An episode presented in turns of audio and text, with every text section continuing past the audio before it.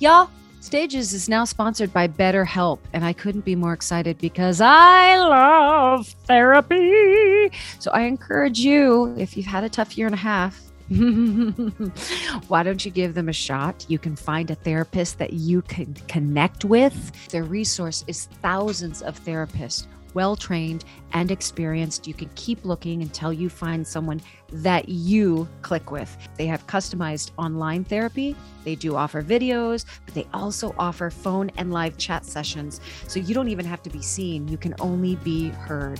What are you waiting for? Go to BetterHelp, that's H-E-L-P dot com slash stages. And for our cast members, you get 10% off your first month at betterhelp.com slash stages. Go, go, go. Go find your healing. Go find your happy. Stages podcast is sponsored by Better Help. That's H E L P. Hi, I'm Stephanie J. Block. And I'm Mary Lee Fairbanks. Welcome to Stages Podcast, where we're bringing creation and connection to center stage.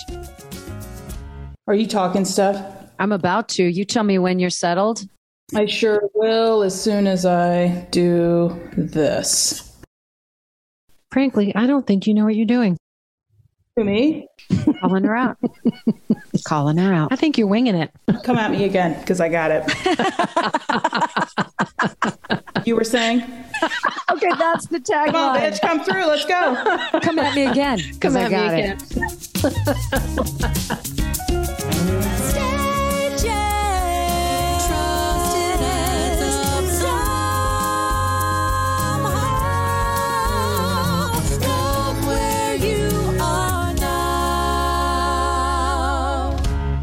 We are so excited for the universe to hear our dear, sweet Keala, and I'm adding the J. That's like the sisterhood of Keala J. Settle. I first met her back in 2013, and it was during, I'm using quotes, award season, but that it's the truth of the matter.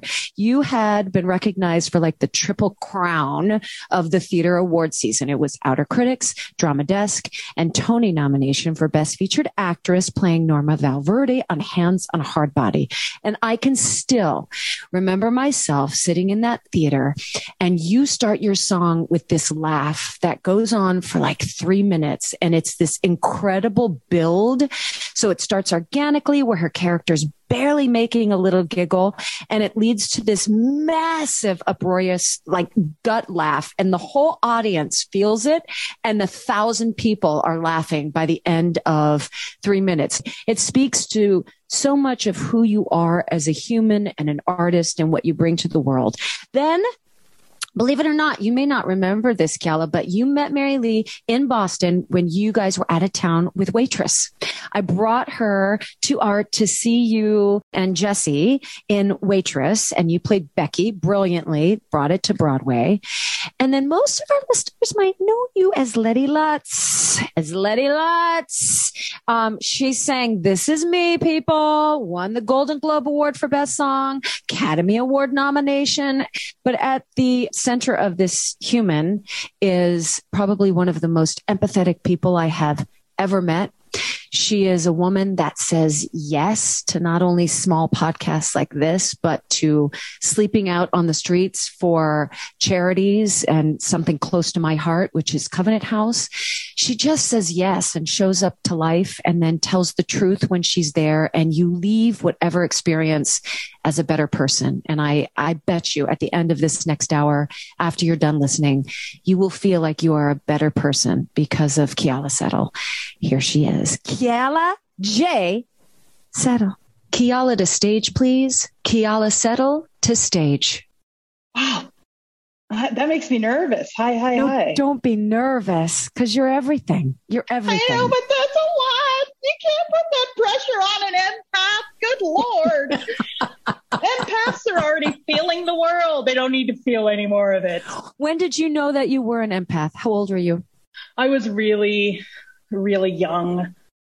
Probably three or four years old. I remember we were watching, remember when Mutual of Omaha's Wild Kingdom used to play on television? I'm so dating myself. And I feel like I can do that among these friends. You are the youngest of the group. So go, sister. Look, go. I'm just saying, you know what Mutual of Omaha's Wild Kingdom was on Sunday evenings.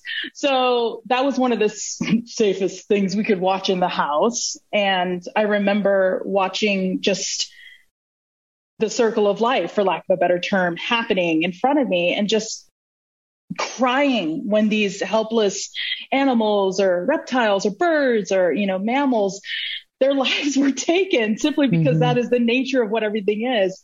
And that's when I remember questioning for the first time, why? Why does it have to be like that? Why does it have to be like that? And I should have just gotten help then and there, but I couldn't do that. So instead, you became an artist. yeah, yeah. Instead, I went to find all the misfits I could possibly find and go, me too, guys. Let's do it. yeah, that's. I think that's when I knew, and that's okay because it witnessed it, and I've been a part of it, and I've seen how it can. When you're an empath, it, it's very easy for it to destroy who you are. But it's also if you're able to sort of understand it and manage it, because it is something that you have to manage, it can better your life more than anything else in the world. And so you just kind of have to be susceptible to it and know it's ebb and flow because it is an ebb and flow and ride it as opposed to trying to harness it. It's Yeah. very much just ride it. It'll be okay. Do you ever find that as an empath that you confuse what you're actually feeling with what you are empathically feeling by somebody who's who you're with or who's passing it's, by very, or it's in fact it's very recent that I've learned what the difference is. In the past two years, I learned it by, and I'm gonna just say it because I'm not. You guys know me on this podcast. I don't know who's listening. Hopefully, millions upon billions of people, but they should also know. That's right. um, I had an opportunity to tour with Hugh Jackman, who Steph and I both know, um, went on his show in 2019 internationally. And I had just come out of a brain surgery and I was petrified. And being the kind man that he is, he did say, as I had, as I was recuperating and getting my voice back and my speech and my movement, he said, if any of this is scary to you, please tell me. Because not for nothing, he himself is an empath as well. And so it was very nice to meet a fellow human that understands all of those ebbs and flows. And he understands it more than I do in his world and his life. And as I started to tour with him, because I still don't, I still at the time didn't understand why I was doing what I was doing. I didn't understand why I felt songs differently, why I felt emotions differently, and why I had to and continue to have to express them in a way that people can connect because that's the only way that I know that I can find validation in it. It's better than Prozac. It's better than Effexor. It's better than Zoloft. And it's probably a zillion times cheaper in the long run. You know what I mean? If you just go and watch and then go through the motions, you didn't take a pill you went through the motions and you shared it with somebody else, whether it was someone next to you or the entire theater, or if you were even able to send a message to someone like, you know, you get probably millions of, you know, pieces of fan mail stuff and, or messages on social media daily as reminders that people are listening. And, and touched think- by you, touched by what Yes. you shared. Yeah. and the thing is, as is that that's when I realized as an empath, I was petrified of delivering the messages I was delivering because people would come back to me and say, "You've changed my life," and I'm all, "That's awesome," because I'm scared out of my wits. Yeah. Yeah, That's the ultimate courage. The ultimate courage to ignore that little voice that's saying, you know, you're different, you're strange, you shouldn't tell, don't do that, don't show it. And you just did it anyway. and still doing it and knowing and having those emotions. And it was that time when I was able to, fortunately, I have a therapist who I love with everything in me. I go into that therapist and say, this is what's happening. Mm. This is how I'm dealing with things, but it doesn't feel healthy. I need homework. Tell me what homework Give I me need. the Yes tools. Give me some tools. ready Yeah. to go. A lot of it is allowing yourself the opportunity to feel it. I've always wanted to connect to the rest of the world because there is a base level of having hope and wanting to understand. The way we get there, whether it's through the way we were raised or conditioned or not conditioned, are all completely different, which causes all the different layers of both good and bad. But there is a base level. And I have learned to not only accept that, but learn how to thrive in it. I can't thrive in it though unless I can talk, unless I can connect to other people, if that makes any sense. It makes perfect sense because when I hear you sing or interpret, whether it's a script or a song, there is a great connection. There are so many good singers. And then there's a lot fewer great interpreters. And you are an interpreter. And that's what connects people. When you listen to a whole crap load of music, but there's something that gives you, Mary Lee likes to call them the truth bumps. I call them chicken skin, but it's truth bumps, right? And all of a sudden you go, now, why is that person different? Why is that voice touching me in a place that isn't just rolling off and, it's fun and it's ambiance noise and I love driving down the road with it, but is making me stop and think and hear the words differently? And that's you the intention is outside of yourself. The intention isn't about what you're going to get from the experience. It's about what you're going to give. That's the difference. You're absolutely right. All of that is absolutely correct. And there are a lot of artists. Don't get me wrong. There are so many artists, talented artists, incredible musicians. Their skill set is off the chain and they will be rewarded for it and they continue to get rewarded for it.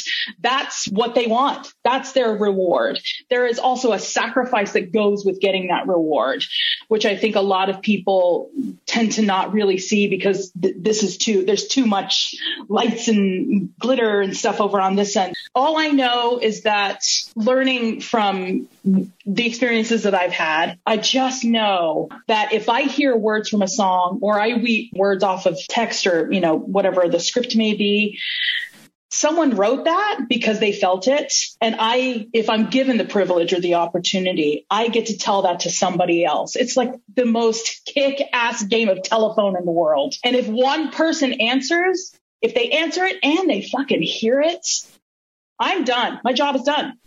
I remember hearing once that you know you've truly learned something when you have an experience and then you turn around and someone else is asking you for that very answer. And you know you've learned it and now you get to share it. And it's in that moment where they ask you. Yeah that's when you have one as an empath you can do one of two things one you can run from yourself because without the proper tools you have run from yourself your whole life because it's too much yeah.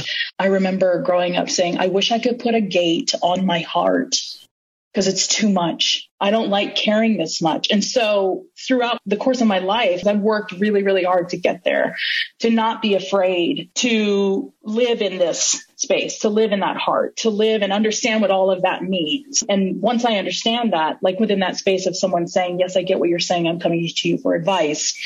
Instead of running, tapping into that instead of looking at it as a detriment, but to just look into it and know that you can do that, that you've given yourself the permission to do that. Was there an experience then that turned your heart? Yeah, I'll speak of the most current one. The pandemic happened and it was bound to happen as we all sit back a year later, a year plus later and look on it. Of course it was going to happen.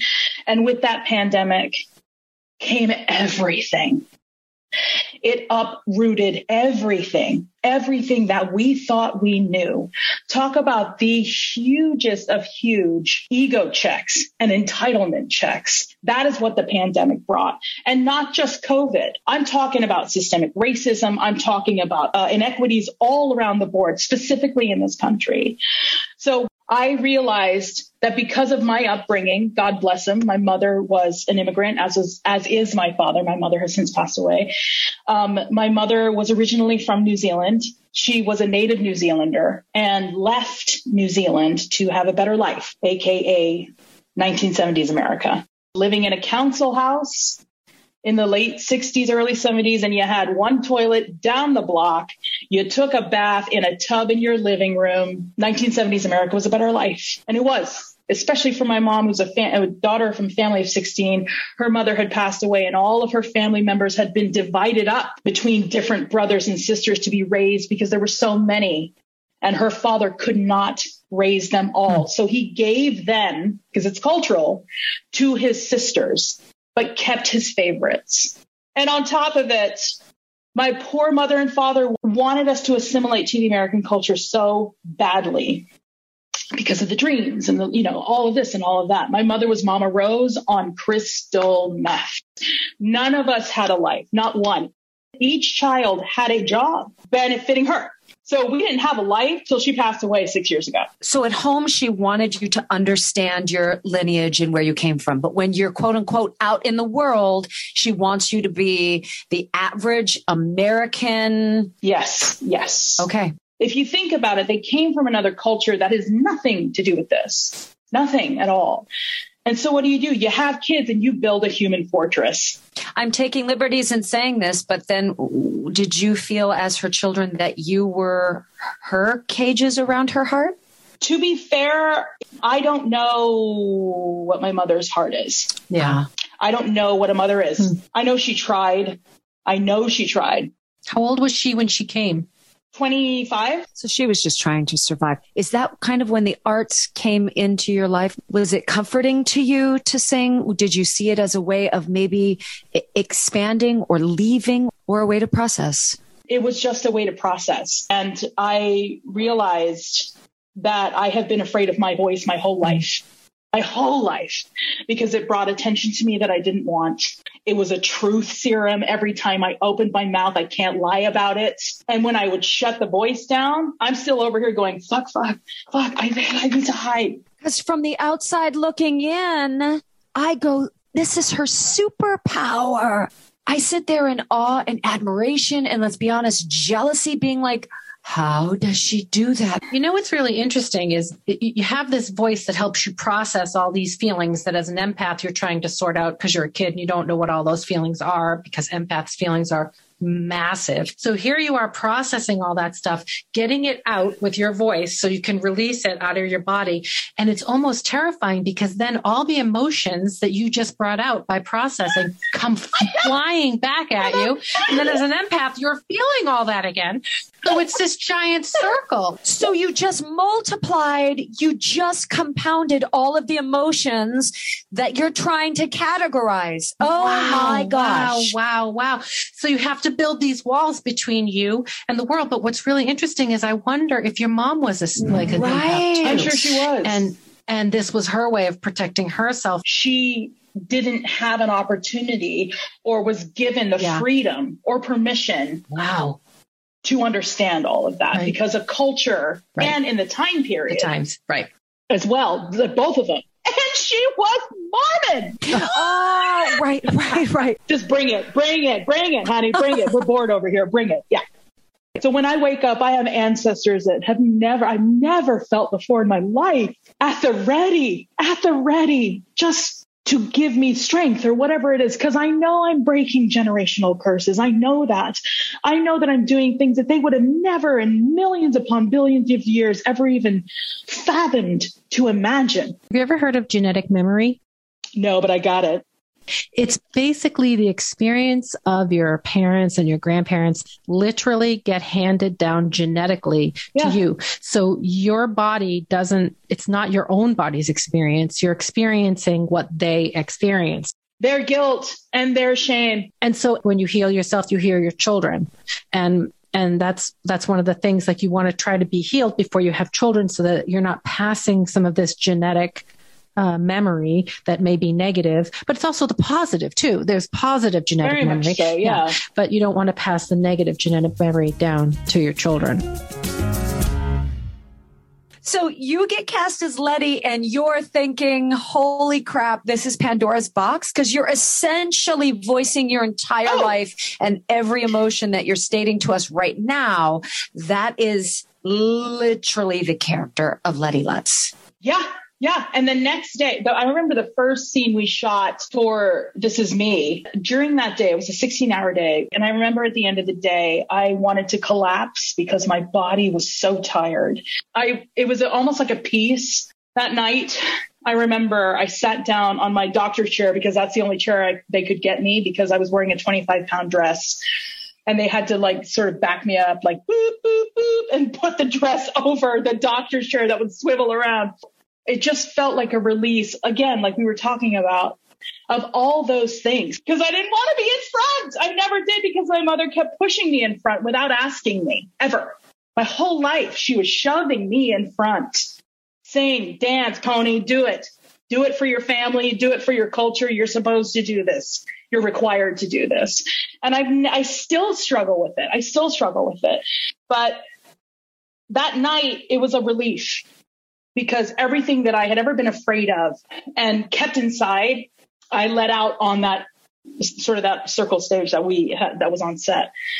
And I knew there was more to come, but I knew that I had to get over that initial day to start that process because it got, I mean, it was still crazy when I'd have to film because I didn't want to do it. I didn't want to. So everything you see is actually for real. I'm not even acting. I'm just so like, I'm scared. I was absolutely scared. Because it touched so intimately. Absolutely. to- I didn't want to, that's not Okay. my, so you, Correct. you just knew it was going to be an open wound. I'm not showing the world my Yeah. open wound. But here, here's here's a whole creative team that's saying we see something in you, and now we're pushing you, much like your mama, Exactly. pushing you in but that's front, why. saying millions upon millions of people are going to see you push, push, push, do this, and they're whether they knew it or not, we're touching on the most intimate sort of theme in your personal life and asking you to do it professionally. No shit. But yet, here we are. And then on the other side of it, are you able to look at that song and say, I looked at you straight in the eye, song, and I delivered you. And it has literally, whether you want to accept it or not, changed people's whether it's the course of the day or the course of their life i mean i am that that woman that will reach out to you early in the morning driving my sweet little precious to school and if she's fearful or feels uncomfortable we play that song and it makes it fuels her in a way that sets her right to start her day it's an anthem And here's the deal. This song will always be that way. But what I can do now is understand. Sorry. My job, should I choose to accept it, is to connect the world through stories. However, I can do that. That is my job. because it's a calling it's a it's how you have been made and yes there's huge responsibility and i can't imagine what it is to even not only process but understand and to put in categories this emotion goes here this emotion i have to put over here this emotion i'm actually going to accept and move through the world carrying it There are levels of a human being, as we all know, and the way that we've lived our lives. We know what was good, we know what was bad. There's so much inner work that has to happen before I can come to a person to say, I know what that Yeah, feels yeah. like. I know it and I recognize it and I'm glad that it's building you up. And that's where my strength comes from. And I, and it has never been able to be that way because of all the work that I didn't do with myself. It's an affirmation that the work that you did is coming back to you saying you're on the right path, keep going. because it helps me. It's more when I make myself more accessible to myself. Anybody else can come in. Anybody, the people that let me in. If I can make myself accessible to me without all the bullshit that can inevitably block our own selves off from ourselves, once that goes, miracles happen. Let me ask you a question about this past year. So being cut off from other people physically, having the time to go inward and make new discoveries, which I think a lot of people did this year. I think there's one or one or two sort of types, if you want to blanket it. They either got mired in the negativity or they were like, I'm going on a journey, man. I'm going to go figure out something new. And they tried new things and processed new things. And so for you, being separated from the world that so deeply impacts you all the time, what did you do? I've spent my entire existence because we are mixed race. In New Zealand, we, and because we were from America, we were sort of looked down on from our own culture. Then you come to America where it's like, well, girl, you don't fit in here. My husband has a term for that. He calls it Mm, uncountryed. That's, that's what I am. Yeah, That is currently what I am. I actually had a really great talk with one of my close, close, close friends. We talked a lot about everything that was happening and laughed and cried. And she said, you know what, babe? You have so many stories that you're so afraid to tell Mm. about your own culture and your own life, but people need to hear them. And that was a shift for me. So I had to do a lot of work And there's a lot of healing in storytelling. Very, very, very much so. I knew that even before all this, at the beginning of the pandemic, I knew that all I had was my voice. So whoever needed it was going to get it. To this day, I still very much feel that way because the COVID 19 showed so many people's asses in so many different ways. And I can't live in that. So I needed to care about myself because I was basic. I was basing all of my value on the rest of the world. And this uncountryed person had to find a Yeah. place to exist, whether it mm-hmm. was Yeah. on land or inside. But what I do know is that I wake up every morning knowing that I can succeed. When you go into this type of industry or storytelling, you start to understand that you're not the end product. You are the seedlings that are germinating for other people to see, and you'll be long gone. And that's okay. And everything else along the way is extra credit. I actually started writing a book that I don't think is going to be a book anymore. And it was throughout this entire, it actually, I did it from all of the information that I learned about myself this past year. And I wrote this book in six weeks. And it's, and I made it as a choose your own adventure book. I Oh, loved that's so fun. if you want Keala to win the Academy Award, please turn to page 139. if you feel uh-huh. there's more for her to learn, turn to page. Yeah, exactly. You go back. Go back to page two. Page 70. go back to page six. So I wrote all these different stories about quests, and it was all about my life. Basically, me against my voice and learning to understand what that means. Because once I can understand that, which I'm starting to, I can understand the rest of the world. And the only way that I can do that is to make sure that I can open up enough to take that information in. And the only way that I can take that information in is to work on all this other bullshit that holds this person that's inside here back. Once that is gone and dealt with, because it'll never go away, it will always be there.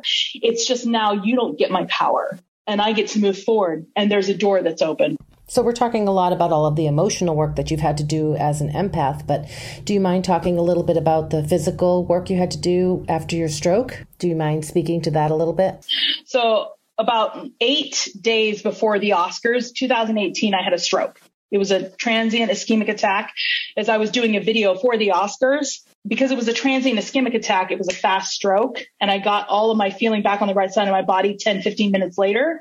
Then I went to an ICU where um, I was asleep and I could hear they were trying to fill me with water and saline because I was completely dehydrated. I'd just come back from the Graham Norton show, from touring Tokyo for Greatest Showman, and then Right. doing the Ellen DeGeneres show in the afternoon, and then going to the Costume Designer Awards to present. And I was broke. I was in the ICU, and all I could hear was my own voice coming at me from the TV, and I was like, "Where the fuck is that coming from?" And the and the nurse comes over and she goes, "I love this song," and I woke up. and I was like, "Can you please turn that off?" Because she didn't know you were the voice. Okay. that day happened. Then the next day they did our costume fitting on the stroke floor uh, for the two dresses for the Oscars that weekend because it was the week of the Oscars. Um, Hugh and Deb were calling me every day saying, "Hey, are you gonna be okay?" I was like, "Bitch, I'm doing this. This is the only obligation that I cared about, and I'm gonna do it come hell or high water." And then I went to another doctor on Wednesday to get a second opinion with all of my tests and stuff that I had on a CD. Good news. I was like, great. He goes, cause it's Wednesday and I'm singing on Sunday. He goes, good news. You have Moya Moya syndrome or Moya Moya disease grade two. I'm all, okay. What does that mean? He goes, well, we can give you corrective surgery for it. And I'm like, that's awesome. I've got to do this gig on Sunday. Can we talk about it next week? He goes, absolutely. I'm like, great. So I go back, do rehearsals. I haven't, I try to sing for the first time since my stroke. It was fine, good enough, whatever. Get through Wow. the weekend, sing the song. If you go back, which I don't want you to, but I'm just saying, if you go back and watch that um, performance, you'll see all this blue stuff on my arm. It's because my arm was bruised. They were trying to put uh, find a vein, and they couldn't find it because I was Oh, so my yeah. stars. Um, so then you were masterful, though. This is wild. So the lights came down. Oh, The only person I saw was Viola Davis pop up, and one of her sleeves was all. She was like, "Yes!" And I was like, "Hey!" And then when the lights went down and we cut to commercial, all of the stagehands because they knew Hugh Jackman, Yeah. and he called ahead saying, "Can you please look after this bitch?" They all came out and carried me off with bottles of water because all I could do was drink bottles of water because I was on seizure medication and blood thinners because I couldn't stroke I couldn't stroke out. But out not again. to mention like adrenaline from singing center stage at the Academy Awards. I can't Right. imagine. all I wanted to do was stay alive and all 20th Century Fox is around going, how you doing? Knowing full well what happened. They all knew what had happened. I'm like, how much time you got? No? Okay, great. Have a, have a good one. so when I walked off that stage, I was ready to go home. And we were walking towards the green room. Dame Helen Mirren was at the bar and she goes, Oh my darling, you were magnificent. Gave me a hug. I was like, Oh my God, you're Dame Helen Mirren. And then I went, I'm going to leave. Like, I'm done. And they wouldn't let me leave because they were like, well, let's just wait and see when you lose. I was like, great, fine. I'll just wait here. Because my, at my, at that point, the obligation had That's been right. You did your task. You did it well. And now it's time to Mhm. take care of Talk you. about logistically putting it. Yeah. And I did that all the way up to, because I had two other events I had to do after the Oscars. So I had to wait two weeks before I could actually get in to start pre-op. And Oh my three days God. before I went into the hospital, that's when it hit. And then when it was done, two days later, I was like, let's go. Wow. Couldn't even say, let's go. Oh, man. And that's when it sunk in that I was like, Wow. fuck. How long was that recovery back to full speech and full movement and all that? Total, probably two, two and a half months. I couldn't talk, couldn't write, couldn't, I had to learn how to do all that stuff again. And one of the exercises I had to do was write a song from memory that I knew. Write it every day. No contractions, no shortcuts. Write it every single day. Can we But ask what song that was that It you was really? Feed the Birds. Oh, Mm. no, I'm going to cry. So every day I wrote early each day to the steps of St. Paul's. The little old bird woman comes every day for two months so that I could remember how to write in cursive again. In her own special way to the people she calls, come buy my bags full of crumbs. Oh, my and God. I got to share that story with Richard Sherman because the Academy had asked me to sing for an event and I was singing Small World and I was opening the show and I was singing it as a ballad as it was originally written Yeah. and it was the first song right out the gate that I had sung since my surgery. So I was petrified. I was so scared that I wouldn't be able to do it, but um, it was awesome. It was an awesome experience to be able to actually relay that story to him as well. But what a perfect song for the first thing to come out of your mouth, you know, world of laughter, world of tears. It's Yep. Disney. It's it's just that man, if I could choose your own adventure, I'd be like, if you want her to sing, it's a small world. Turn to page, and that's where I would go. oh my gosh. And now it's time for the five questions. we end every podcast with fi- five same questions for every guest. We can't thank you If enough. heaven exists, heaven exists. No, well, they're a little more lighter. Heaven exists light. Okay. okay, great, great, great, great. So I'll start with Can you tell us something surprising about yourself that not many people know? I love to bake.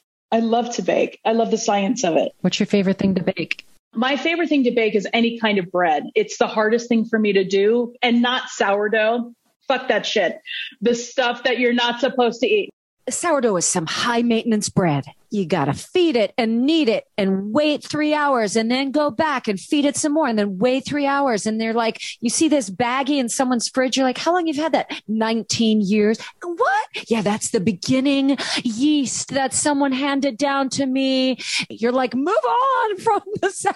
You're getting a bug. You're saving a bug from your family a hundred years ago. I have a friend of mine who has a hundred year old bug in the freezer. And she busts that shit out and goes, Oh, we're making bread. Oh, bye, girl. See you later. Because I, I can't. And the reason why I love baking is because I'm realizing just how much of it requires patience on the baker's part. Because not only do you have to wait, again, sourdough, wait five years, whatever, you also have to, once you finally get the dough or get whatever you're working on, there's a method to it. You actually have to handle it with care. And, you know, it's, I mean, not like it's a diamond, but there's a, there's methods to every single one of them. And that's what I love. If you could have any talent or ability, what would it be? Could be supernatural, anything. I would love to play the violin. Yeah. I would love to play the violin. It's always about storytelling for me. And that instrument is just, just incredible. All right. If you were to go back and look at your 20 year old self, what would you tell yourself? Be patient. And in the end, the race is only with yourself. Hmm. So just be patient. Do you have a good luck charm or a ritual that you do before you're doing something important or performing or? I do actually. Right before I go on stage, because I know it's not in my hands, I give it up to the universe and kind of go, okay, whatever happens, happens to myself. Like I'll stand there in the wings and just go, all right. And release it. it. That's great. Mhm. I need to use more of that. All right. This is the toughest question. We leave the last one for you to really ponder, lady. Oh, God. If you were a nail polish color, what would that color be? And what's the sort of, you know, sassy name you would give it? Ay, what a great question. so the nail color would be unafraid and the U and the UN would be in parentheses. Have you thought about that or did you just make that up? I just made it up. And the color would be a a glittery crimson red. Unafraid. So good, isn't it? And you know what's funny though? It's like uncontrried. Yeah. Un is your thing. Yeah. You are undescribable, Yeah, she is. Unstoppable. Unbelievable. unstoppable. Mm. Okay, okay, okay, okay. Oh my gosh. Thank you for your time. Thank you for your Thank you. person. We love you. We are grateful. I love you. Thank you again. Thank you. And now here's what struck a chord with us. Stages podcast is sponsored by BetterHelp. Our theme song says, Love where you are now, but sometimes we all need a little help. I've learned from therapy and in my yoga practice that growth comes from challenges. A good therapist can help you reframe the way you look at a challenge and your life. And BetterHelp can provide you with a therapist that gives you some tools to navigate. They offer customized online therapy, either on video or phone chat sessions. It's more affordable than in person therapy, and you can reach a therapist in under 48 hours. And right now, Stages cast members get 10% off their first month with BetterHelp, so don't wait. Remember, when you support our sponsors, you support Stages Podcast. So log on to BetterHelp, that's H-E-L-P dot com slash stages, and love where you are now. I got to tell you, there were several things that Keala spoke on that really got me right in the gut. But the image of her having a costume fitting in the hospital was so, I don't know, as a performer, I just think sometimes we put ourselves to the side because our goal is where we're headed. But here's a woman who it wasn't something minor. She had a stroke and yet she's looking ahead toward the Academy Awards, which is no little thing. I get, but to know that she was still barely healing and willing to bring in you know designers so she could try on dresses and i just wanted to give Keala a massive hug and say you know what the patience that you give your bread mm-hmm. It's I wish exactly you what could I thought. give your yourself. I too don't know. I mean, this is certainly not me schooling her, or eh, if I was in her position, I- might do the same thing because you're looking ahead and you're seeing singing at the Academy Awards. This is a one, well, not for her, but for many, it would be a once in a lifetime chance. But man, what we do to ourselves sometimes or what we would do for somebody else is not how we necessarily would treat ourselves. And that really hit me right in the gut. Yeah, I totally. I thought the same exact thing. She gets lost in her dedication to Right. her craft. And is is that the empathy part? Because it's not ego, right? I No. think in her mind she's like, I have to because I can't disappoint. I can't let them down. I have to be there to to be the storyteller and the translator. Um, because it certainly didn't feel like ego in any way when she was telling the story. yeah, she's dedicated to what she wants to give to everybody else. And I think we even talked about that in the episode that it wasn't about her experience. It was about the experience that she wants to give. And that's I mean from the second she greeted us it was like she had this giant heart that was so open to laughter, to tears. And it was so generous with her most intimate parts of herself. And yeah. that's so daring and brave. And I really thought she was just incredible. And then when we talked about about the genetic memory, which I think is a really fascinating thing with her too. And I want to know more. So without taking up like a crazy amount of time, will you teach yeah. me and our listeners a little bit more about what that is? I mean, I, I am not a scientist, but what I understand of genetic memory is this genetic memory is present at birth and then it gets incorporated into the genomes in our body. And so our memories are actually passed down through the generations through epigenetic inheritance. So sometimes the things that you think or feel or a talent that you have began from your great great grandmother and was passed down her what she lived passed down to her daughter who then lived her own experience colored by her mother's experience and then gets passed down to you. I think it's completely fascinating. We have kind of a, an experience in our life that we were like this has to be epigenetic memory. Uh, i have a son as we all know and he never cared about sports wasn't interested in joining all these teams. And then one day when he was 12 out of nowhere came up to me and said, uh, I want to be a boxer. He, on his own, found a gym. He, from the second he walked through the door, was in love. He worked so hard. He went there four nights a week, worked like a maniac. Now he's competing and he's one of the best fighters in the gym. So when all this started, I said to my mom, I don't understand. I don't understand. Like, we don't watch boxing on TV. We don't know any boxers. Like, I don't understand where this came from. And my mom said, Well, you know, your great uncle was a really famous boxer. I was like, What? And she said, Your grandfather's brother was the middleweight champion for a short time and then was Rocky Marciano's coach. Oh my gosh. And not only that, his name was Sabino. Come on. And yeah, come on. Seb. And your son Seb. is Seb. And my son is Seb. So he changed his name to Sammy Fuller, but his name was Sabino Ferrulo. I mean, if that wasn't genetic memory, I don't know what was. Right. Do you know what it instantly hits my mind, which is something when I was pregnant, I found out at a doctor's appointment. I said, Are you kidding me? So when you're pregnant with your child, if it is a, a girl baby in there, right, who have all the girl medical parts, you're also carrying your grandchildren because that as soon as that little baby starts to form and they have a uterus and a womb, they already start developing the eggs yeah. for your grandchildren. So you're essentially carrying your daughter and your grandchild or grandchildren.